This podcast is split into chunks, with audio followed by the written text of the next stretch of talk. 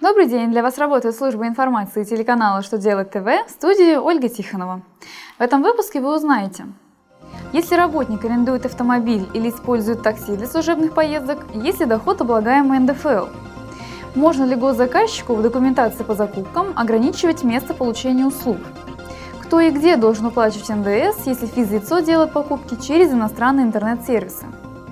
Итак, о самом главном по порядку.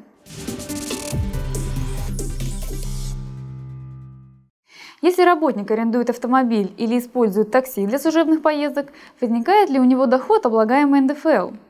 Минфин разъяснил, что в такой ситуации у сотрудника нет налогооблагаемого дохода, поскольку транспортные услуги оказываются в интересах организации, а не в интересах работника. Но работодателю необходимо иметь документы, подтверждающие служебные цели совершенных поездок. В противном случае оплата такси или аренда автомобиля может быть квалифицирована как оплата услуг, использованных в личных целях работником, то есть как доходы в натуральной форме, облагаемые НДФЛ.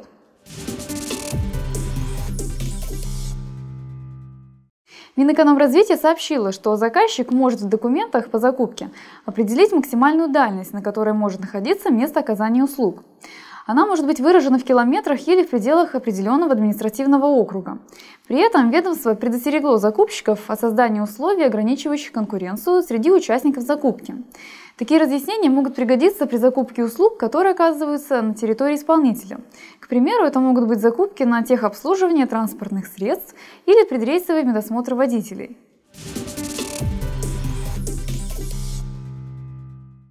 Если физлицо, не являющееся предпринимателем, покупает товары через такие сервисы, как eBay, у него не возникает обязанности по уплате НДС. Федеральная налоговая служба напомнила, что местом реализации электронных услуг признается место, где они были приобретены.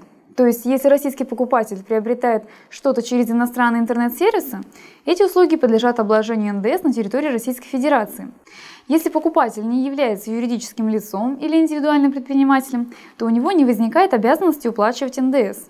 В таких ситуациях иностранная компания должна встать на учет в налоговой инспекции на территории России, исчислить и затем предъявить к оплате сумму НДС со стоимости реализованных услуг покупателю физику.